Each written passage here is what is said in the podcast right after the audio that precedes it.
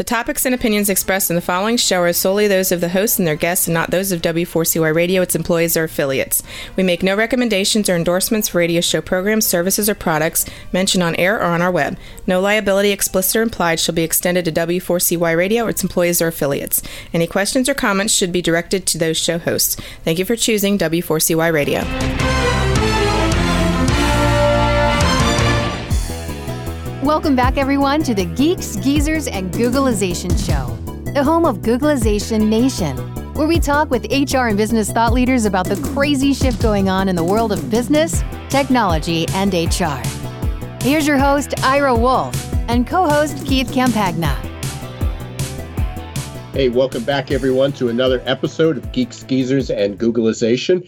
And welcome to Googlization Nation.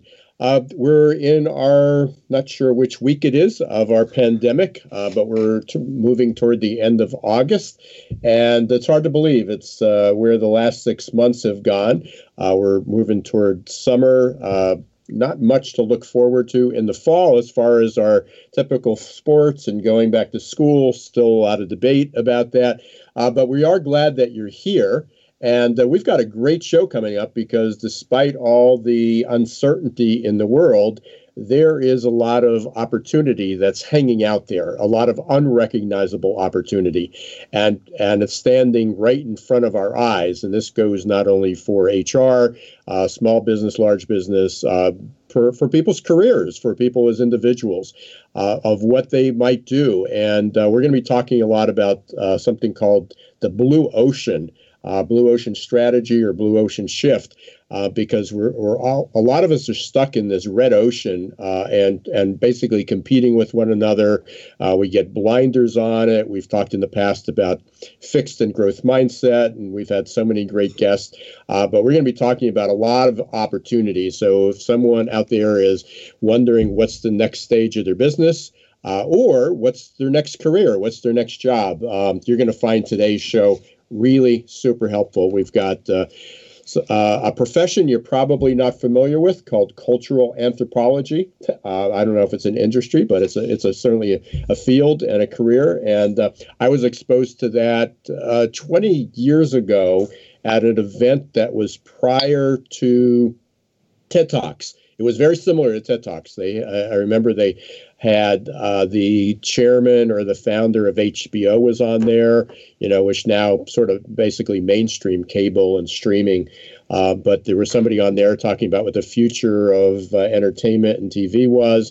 Uh, they had the um, he, I think he was a symphony director for not the Boston Pops, but I, I guess it was the Boston Symphony.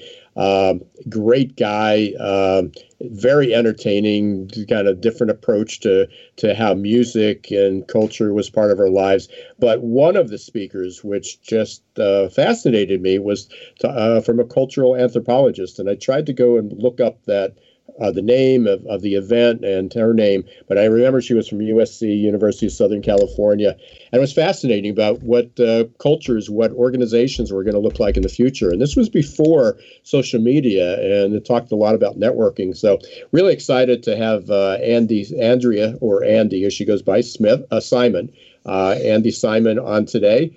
Uh, and we're going to be talking about the blue ocean, and uh, we're going to talk about her. Um, she had a, a, a, great book out a few years ago called On the Brink. So I guess that relates to when the shift hits your plan. So uh, it's right it's right before the shift hits your plan. We're on the brink. So Keith, um, what's your week been like? How how you how you been doing? Yeah, I'm swimming in my own little blue ocean out here, Ira. You know, it's it's been super fantastic. You know, the uh, the ROI shop has been getting a lot of attention these last couple months, just simply based off of the fact that as it turns out, the entire strategy to selling any product has been infected by COVID as well. And so we're just having a great time uh, meeting and working with a lot of different sales organizations. Uh, some of them inside of HR Tech, some of them outside of HR Tech. But the thing that I'm really excited about is just how well the blue ocean strategy plays into the mindset of those people that are out there. You know, we talk about the gig economy, we talk about how there's never a better time than the present moment to be able to get out there, get a little uncomfortable, and come to a place where you can create something that's new.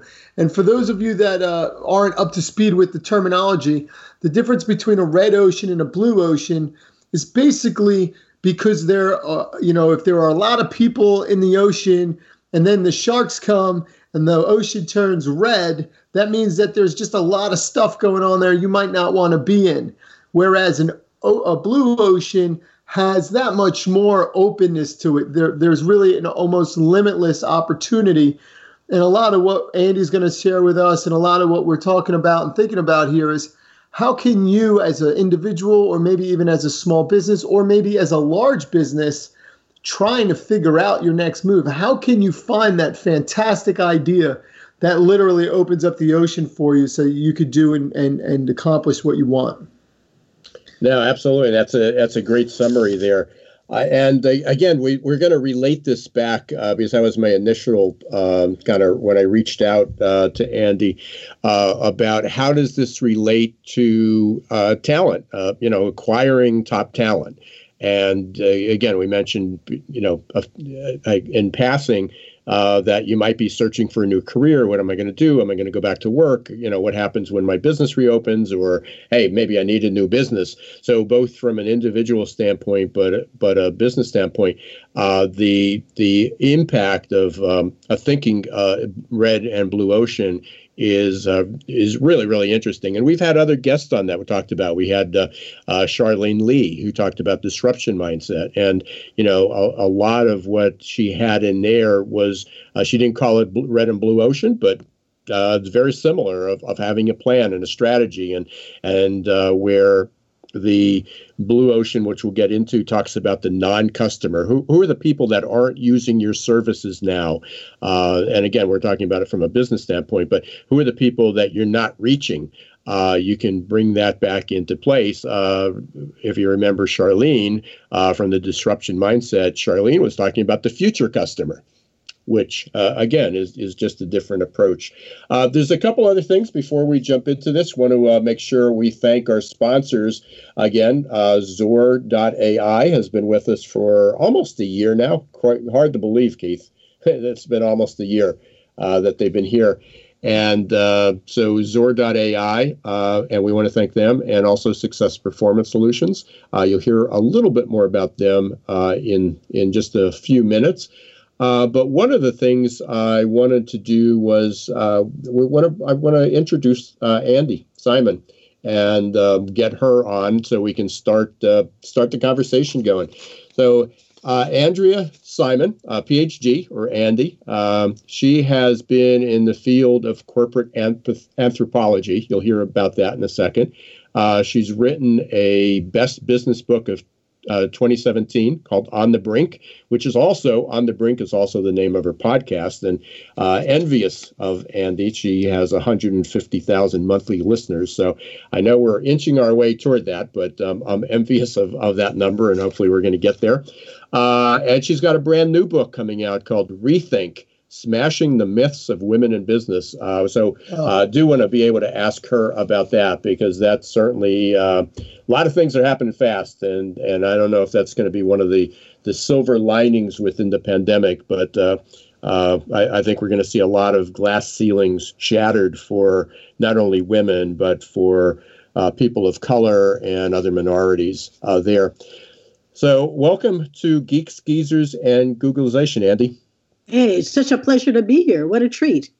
Yeah, yeah and uh, you're, uh, I think you're on the East Coast. You, you in New York? I'm a New Yorker. I am. Yeah. So, so you're in. Uh, you're well. You used to be in the hot spot. Now you're in sort of the envious spot of, of, of, people. Uh, but I know you you guys are still struggling uh, a little bit. Life is not normal by any means in in, in New York. Uh, uh assuming that's an understatement.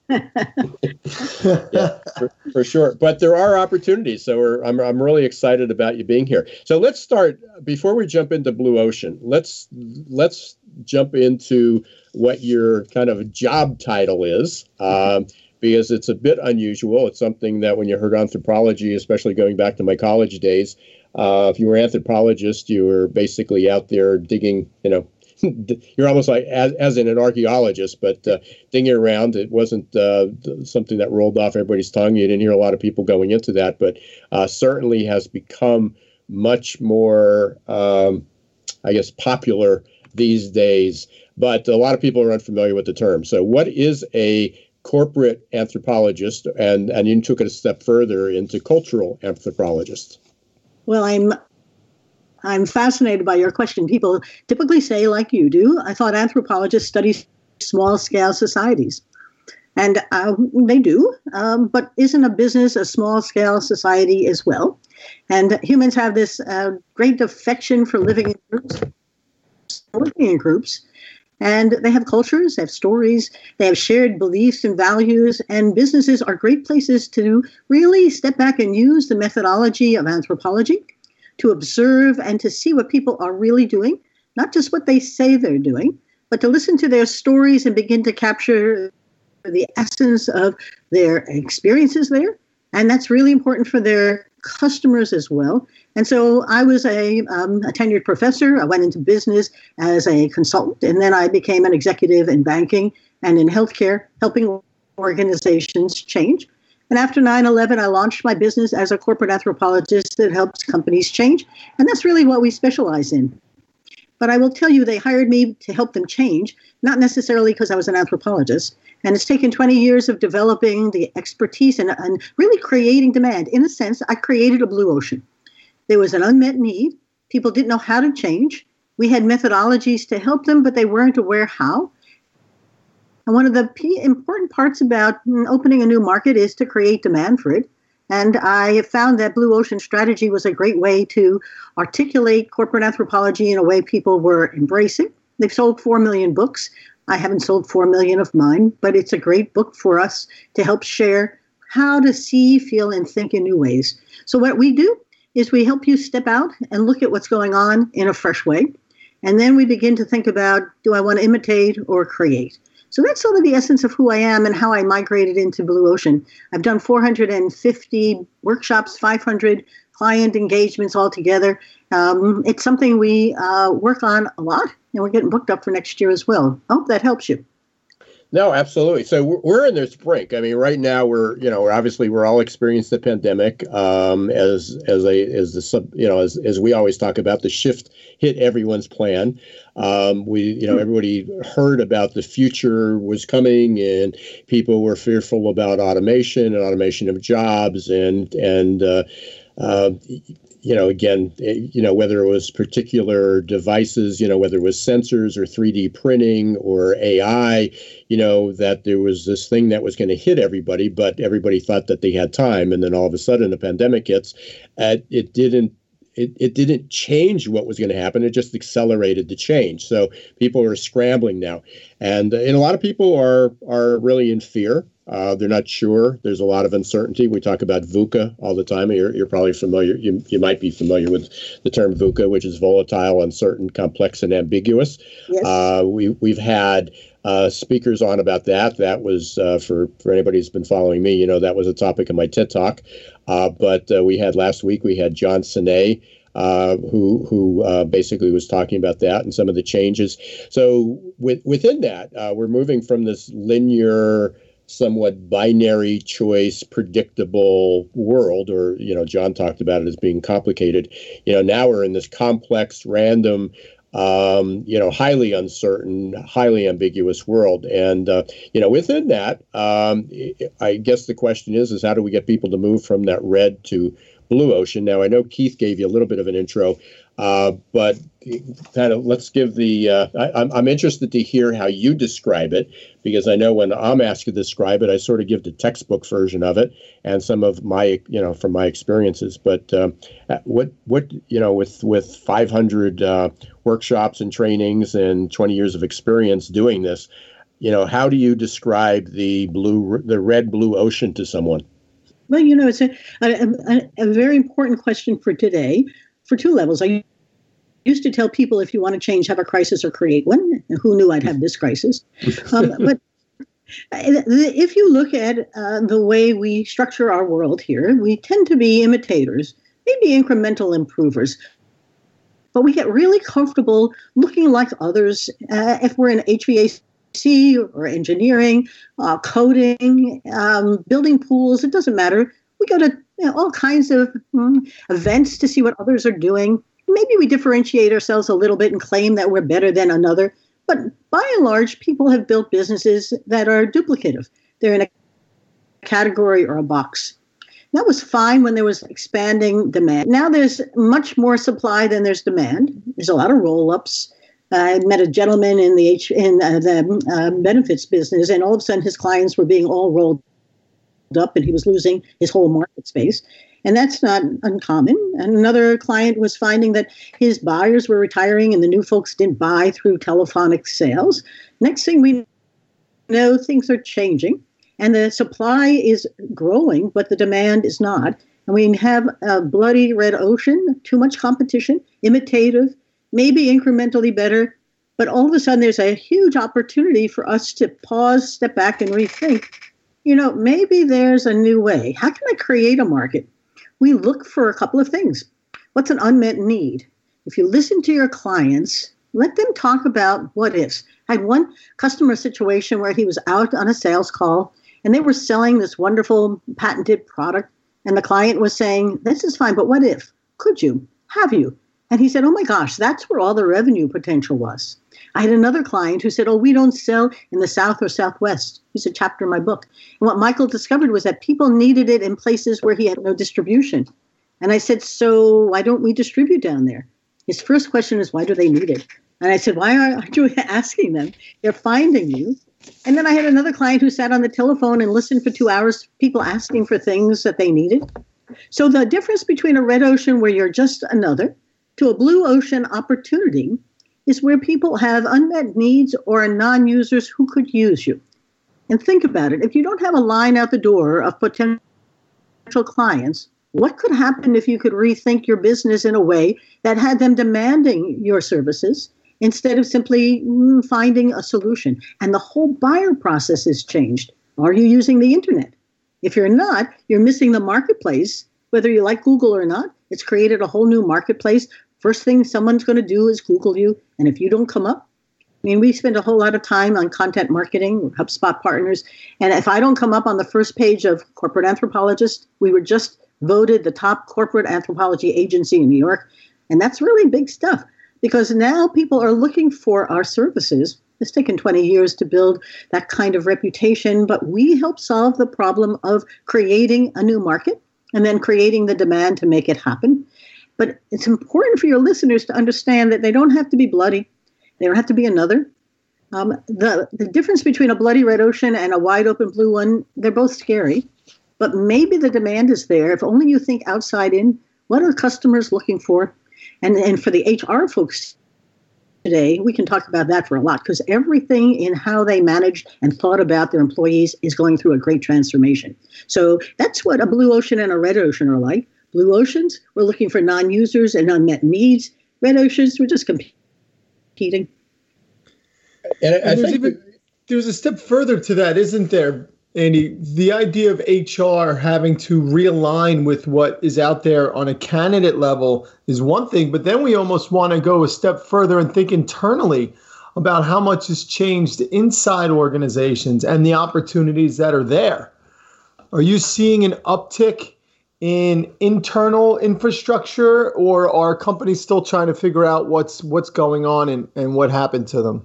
You know, it's interesting. I belong to the Women's Business Collaborative and yesterday was a great panel.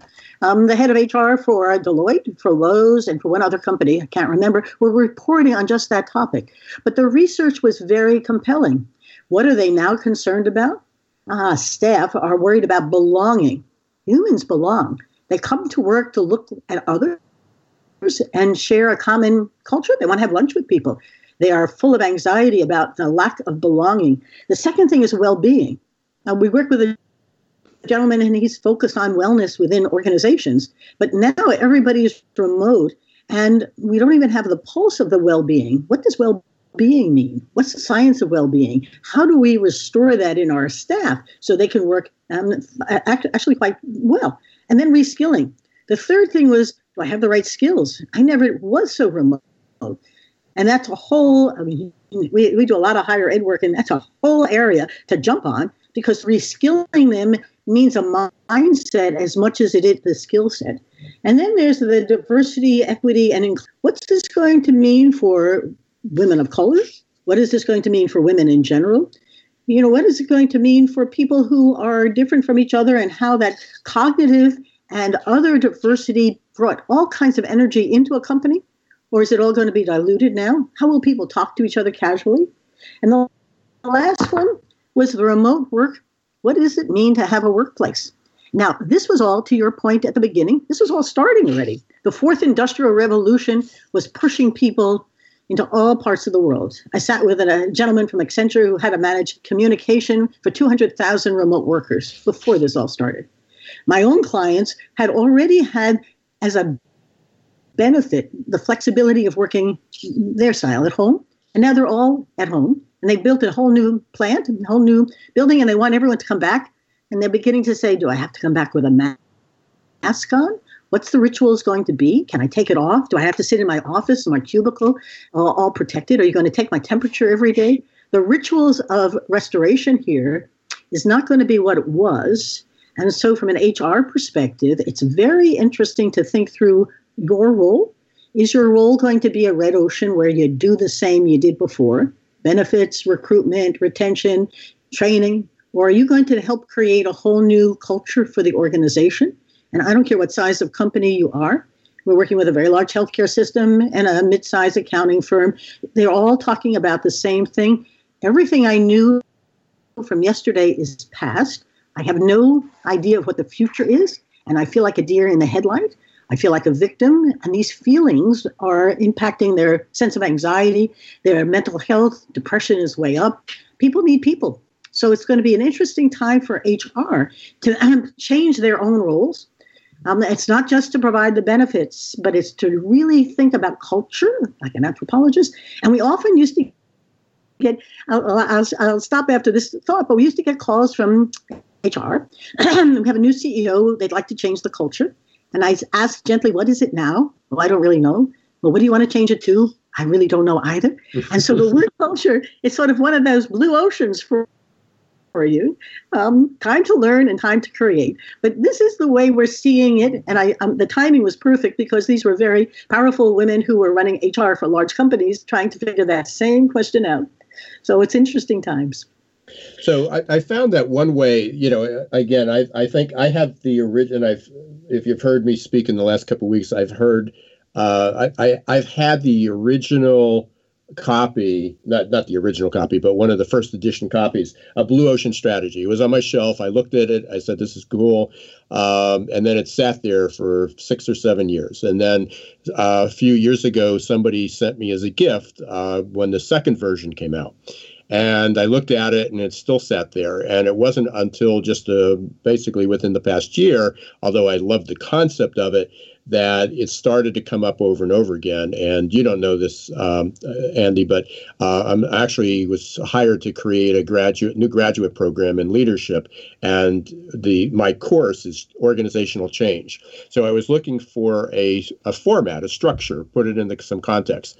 And so I pulled, I dusted off my old copies of Blue Ocean and I really, you know, dove dove into it and it re- resonated. But what what helped me resonate, what and we'll we'll get this when we come back from a break because we're we're coming up right against it. I'd like to share some stories. Uh, I know you have a few. I was listening to your book, uh, and there's some really good stories that resonate to say oh yeah i was i know people that are in that position or my company's in that position now uh, but there was a couple good stories in blue ocean uh, one that re- really resonated with me and i can't remember the name maybe you do uh, but it was about the ironing the, about the steamer yeah. You, you, you, recall that? Yeah. So I, when we come back, if you could share that, and then we'll talk about some of your stories, and then we'll go into how that relates to uh, talent acquisition uh, and uh, hiring because people are still really struggling with that. Uh, you've been listening to Geeks Geezers and Googlization. Uh, we've got our guest today, uh, Andy Simon. Uh, she is a corporate or cultural anthropologist, and she is a strategist for, uh, or she u- utilizes uh, the Blue Ocean strategy. She's certified in that. We are very thankful for having Zor.ai and Success Performance Solutions as our sponsors. You'll hear from them in just a minute. Uh, and we'll be back. Uh, stay tuned. We're going to come back and we're going to talk about some companies that utilize Blue Ocean strategy and have become enormously successful of identifying opportunities standing right in front of them.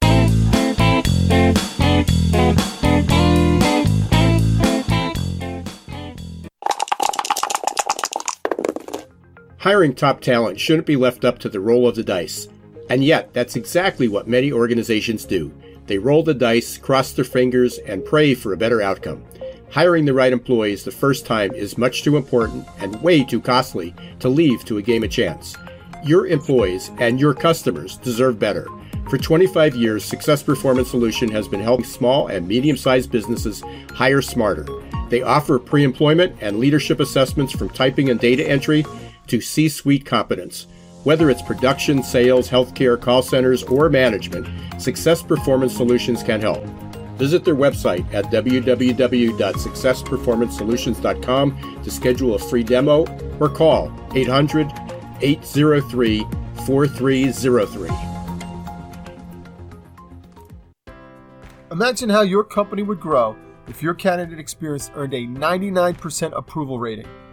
Well, to get to 99%, you need the three best letters in recruitment technology XOR. Zor's text bots, chat bots, and audio bots increased IKEA's candidate conversion rate 455%. Zor decreases candidate drop off rates, improves your candidate experience, and collects analytics for future strategies. To learn more, check out Zor.ai. That's XOR.ai. Your book.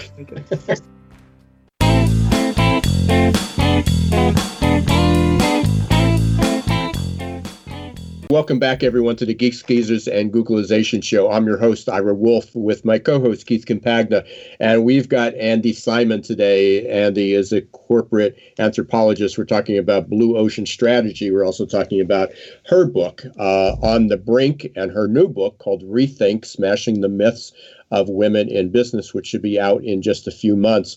Uh, Andy, right before we took a break, I mentioned, uh, and I still don't remember the name. It didn't come back to me. It will come back to me right after the show ends. Uh, but in Blue Ocean Strategy, they talked one of one of the stories that really resonated uh, with me, and I saw how it related to HR uh, and to talent acquisition, was the story uh, about the company who um, basically made ironing. They made irons and uh, they the, the you know it's a small appliance and the, it, very competitive uh, nothing un, nothing necessarily unique about it so they they ended up competing with all their competitors on price uh, and someone came up the, with the idea of a steamer and uh, I know every time we travel, my wife packs it, and, and we use that. I don't even know if we own a, an iron anymore. But they the when they they gave it the marketing to market, marketing looks at it and um, started to go after the same market they always did women because that's who ironed. And they said no no no we're going after a new customer base. We're going after men who either travel or men who live alone uh, or we're going after young adults and they're all in small apartments. They don't have room for an iron. They're an ironing board. Uh, that's the market. And what it did was it opened my eyes to say who are the people that could be using your your device, your services, your products, uh, but aren't, and maybe you need to package it slightly different, or maybe you need to change it a little bit, or as we were talking about in the first part of the show, maybe it's a new product that you just weren't serving up. So I know you have some other stories. Um, uh, again, that that people can relate to because they're they're recognizable brand names such as Starbucks and Southwest and if you like wine, Yellowtail. So. Well, the the story is a perfect one that you're illustrating. I want people who are listening to think about things that are familiar today, but didn't really start out that way. So I always love the Yellowtail story because the folks from Blue Ocean Strategy worked with the folks from Yellowtail when they came in. They're an Australian wine. And when they came into the US, there were hmm, about 2,500 competitors and only 15% of Americans drank wine seriously. So there's a whole lot of red ocean competition for one Bordeaux or another Shiraz. It didn't much matter what you made. You had the vineyards. You were very prestigious about them. You advertised uh, into a market that was very nichey, um, and they failed. Nobody drank it. Nobody bought it. it. Didn't matter what the price was. So when they went back and the Blue Ocean folks teamed up with them, they went exploring. There's an important part of Blue Ocean thinking where you have to go visually exploring. That's why it was so appealing to me as an anthropologist. And they went exploring to see what people bought and how they bought it and how they drank it. And what they found was people were walking out of stores with huge boxes of, and they drank a lot of liquor. And they had soda. They had a lot of different things that they could drink besides wine. And unless you had an educated palate or you really understood wines, you felt a little. In- and so they went after that non wine drinker. Now, think about how bold that is. You know, you've got a lot of wine out there competing for a small part of the American audience, and you're going after 85% of them with a wine that's going to be simple and easy to drink. And what they did that's so important was they, they didn't create another bottle of Shiraz they took away all the vineyards and they created a red, a yellow, an orange, a green. They color coded the bottles. They made the white and the reds in the same shape, so they had lots of efficiencies. And then they built a whole campaign about there's never a bad time for the right wine. And they went out there and gave yellowtail jackets and hats. They had trucks. They had all kinds of ways of creating demand to have people taste it. And all of a sudden, I took off. I, I knew a liquor store owner who said he had to pay a premium to bring the wine in because it was bringing non wine drinkers into his store to buy Yellowtail. He actually had it right by the cash register. Six ninety nine bottles of wine, all up against 35 and 40 and $50 bottles of wine. And they also set it up on a way where you could stack the cases and create your own station. So that way they didn't have to take a red bottle and put it against a um, Merlot or a, a Bordeaux. Where would you put it? It's not the same as. It's a whole new category, a new box, a new sandbox. They've sold a billion bottles of wine to non wine drinkers because there's never a bad time for the right wine. I met a woman who bought only Yellowtail for her parties. And I said to her, What'd you buy? She had a red, a green, a yellow, an orange. I said, What kind of wine? She said, I have no idea, but I'm covered. and, and so think about how they created a new category a little bit out of a crisis. I wasn't selling well.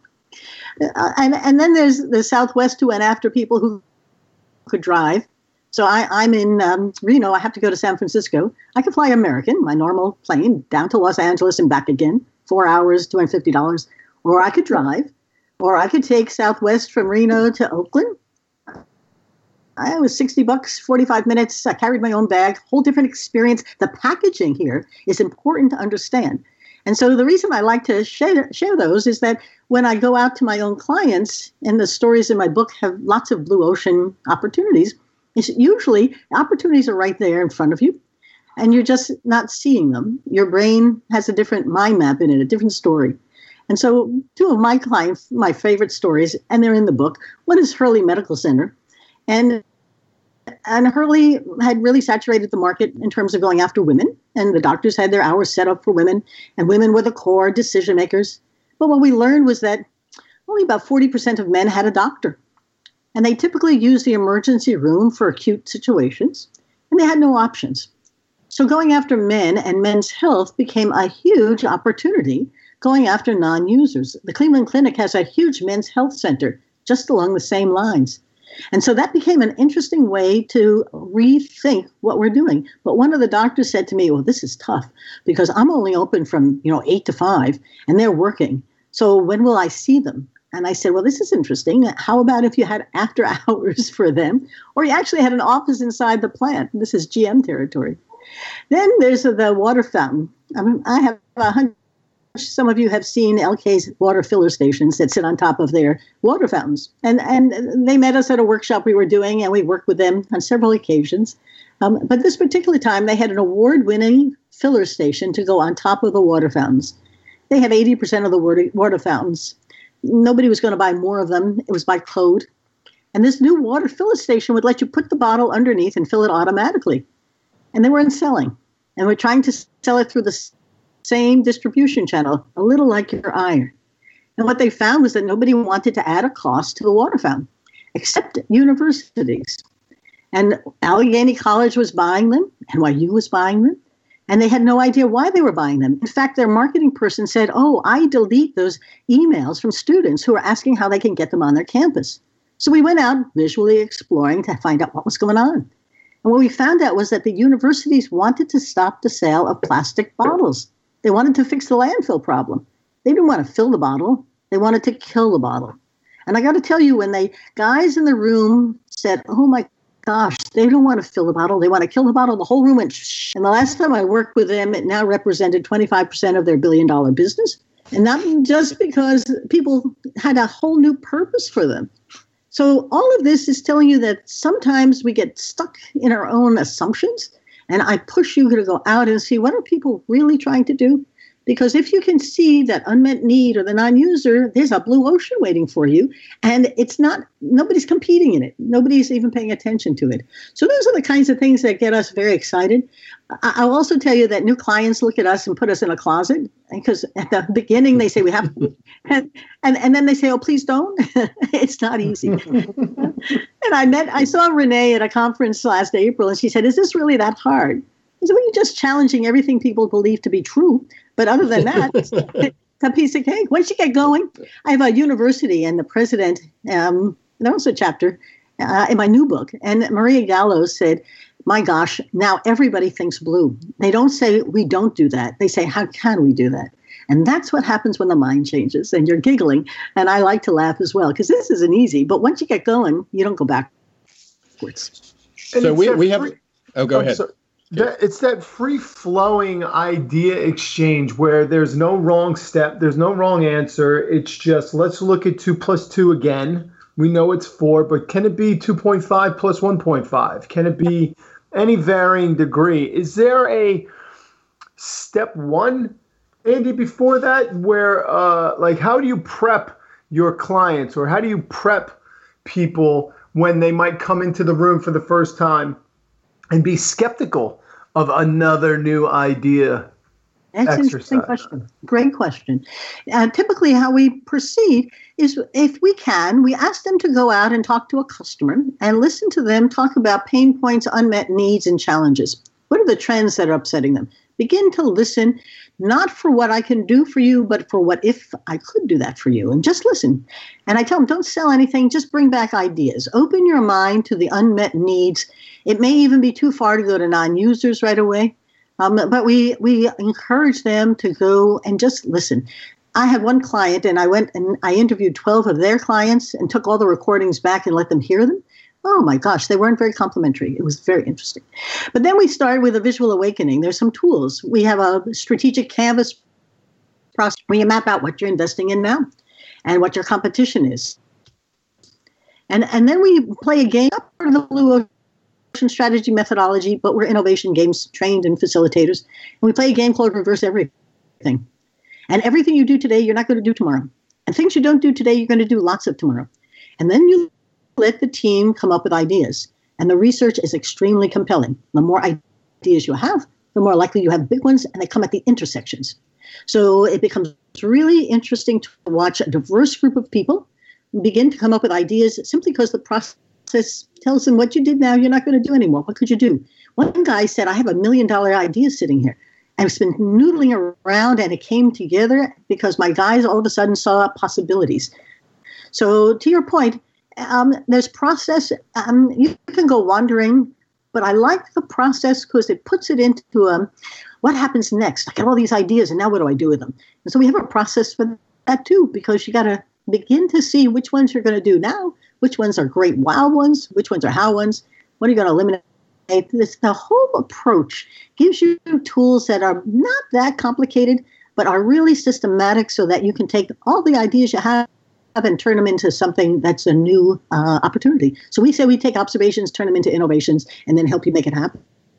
And that's really the value of a little anthropology. So that's that's how we can do it. You can do it yourselves. Fantastic. Thank you. Thank you for that. Yeah, and and I know everybody, you know again, you know we've had a 100 and 10 shows under our belt in the last two years and lots of conversation, lots of webinars and live streams. Uh, so you've probably heard, many of the listeners probably heard this before, but, um, you know, one of the things that I, that we've talked about are touch points along the way. You know, what are the things that, like a can going back to HR, what a candidate, uh, I'm looking for a job. What's the first thing I do? Well, I pull out my smartphone uh, smartphone. What do they, you know, what? How do they look? Do they do, do they go to Indeed? No, they go to Google. They do a Google search. Um, what's the experience? You know, how do they find those companies? So I know part of you know what you were talking about, Andi, and I know what part of the Blue Ocean strategy, uh, just to give people a takeaway, is observe but sometimes stand in the, your customer or your consumer or your job seeker's shoes. Uh, it still shocks me of how many times you'll say, "Well, how many people actually applied for a job at your own business?" And they go, "Well, we did when we bought the when we bought the software, or or um, you know, we did that a while ago, or that's not my job." Where anybody, any recruiter, anybody in HR management should periodically apply for a job at their own company just to see what the experience is like. Um, you know, otherwise they get that detachment. Um, as I said right before we went on the air, where you know this always goes incredibly fast. I want to be able to cover uh, an important subject, and I know Keith had suggested that too when we were on our break. Um, you've got a new book coming out, Rethink: Smashing the Myths of Women in Business. Uh, we're at a time uh, where uh, you know, not only do we have a social unrest, uh, but finally, women seem to be cracking. There's cracks. It's not. It's not through it yet, but cracking some of the glass ceiling. So, how has I assume you're using a similar approach at Blue Ocean uh, for that? Uh, and maybe maybe that's a false assumption. But so, talk a little bit about where you're headed with that. And we again, we have like four or five minutes left. So. Well, and thanks for the opportunity because actually Renee Mauborgne, who wrote Blue Ocean, has given me the uh, the review on the cover of the book. Um, oh, wonderful! And cool. she, it, it is, but it is a time. Well, so interesting about it, and the illustrative case studies in there, and the how-to that I've developed at the end, and how we're developing an online program to help women rethink their own journeys is that there's a new market emerging. Call it the women is creating a new culture. There are 400,000 attorneys now who are women. There are 65% of the accountants are women. Over half the doctors, over half the dentists, over half the workers. 40% of the businesses in the US are run by women. Now, if you just pause and say there's something going on here bigger than a bear, there's a transformation happening it's opening it up. And the what's happening is women are helping women. Women lead differently. So there's a chapter in there about a woman who couldn't lead but she's led three companies to great growth just leads differently. The guys see it differently. There's a woman in there who's a lady lawyer who's extremely successful and she was told don't be a lady lawyer. A woman in ge- geosciences who was told, no, you never can go in the field. And she was the best at finding oil fields. There's something in their stories that become role models for other women and for girls. And I'm hoping to take the book down into the um, into the teen audience and next. But I also want to give people a hand to make it happen for them. And I will tell you, I have a dozen women already who are helping me develop this program because they're ready to rethink their own journeys. It's a great time for women. Now, it's never been a great time for women because the guys keep wanting to keep us back in the household. and the, the pandemic is causing a lots of discussion about what will this mean for women, their careers, diversity. But the change, well, I'll start where I, I'll end where I started. If you want to change, have a crisis or create one, don't waste a crisis. There's an opportunity here for something quite remarkable. And women are helping women in ways that are just unheard of and it's and society is going to benefit from it if you think of the women who run countries, whether it's Germany or New Zealand or Iceland or the Netherlands, all run by women leaders, and their coronavirus solutions were very successful. Well, what about the guys? Interesting times. I love it. I love yeah, it. that's for sure. And and again, I think a great opportunity. You know, even beyond women. Um, you know, again with uh, in fact, we've got a, a webinar tomorrow, and we're talking about. Um, the, velocity of opportunity that's mm-hmm. out there. So every a lot of people have been given opportunity. Companies say that, oh yeah, we, we have blacks, we we have women represented, uh, we have LGBT represented. We we have that. But then when it gets down to are they all given equal opportunity to get training, to get advancement, to get mentored? Um, you know, it's way beyond pay equity. So again, the the concepts and the challenges that are out there are enormous.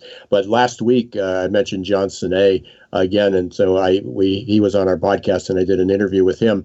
Um, he talked about feminine leadership. He thought that as a futurist, yes. he saw the feminine style of leadership was our, our was our future.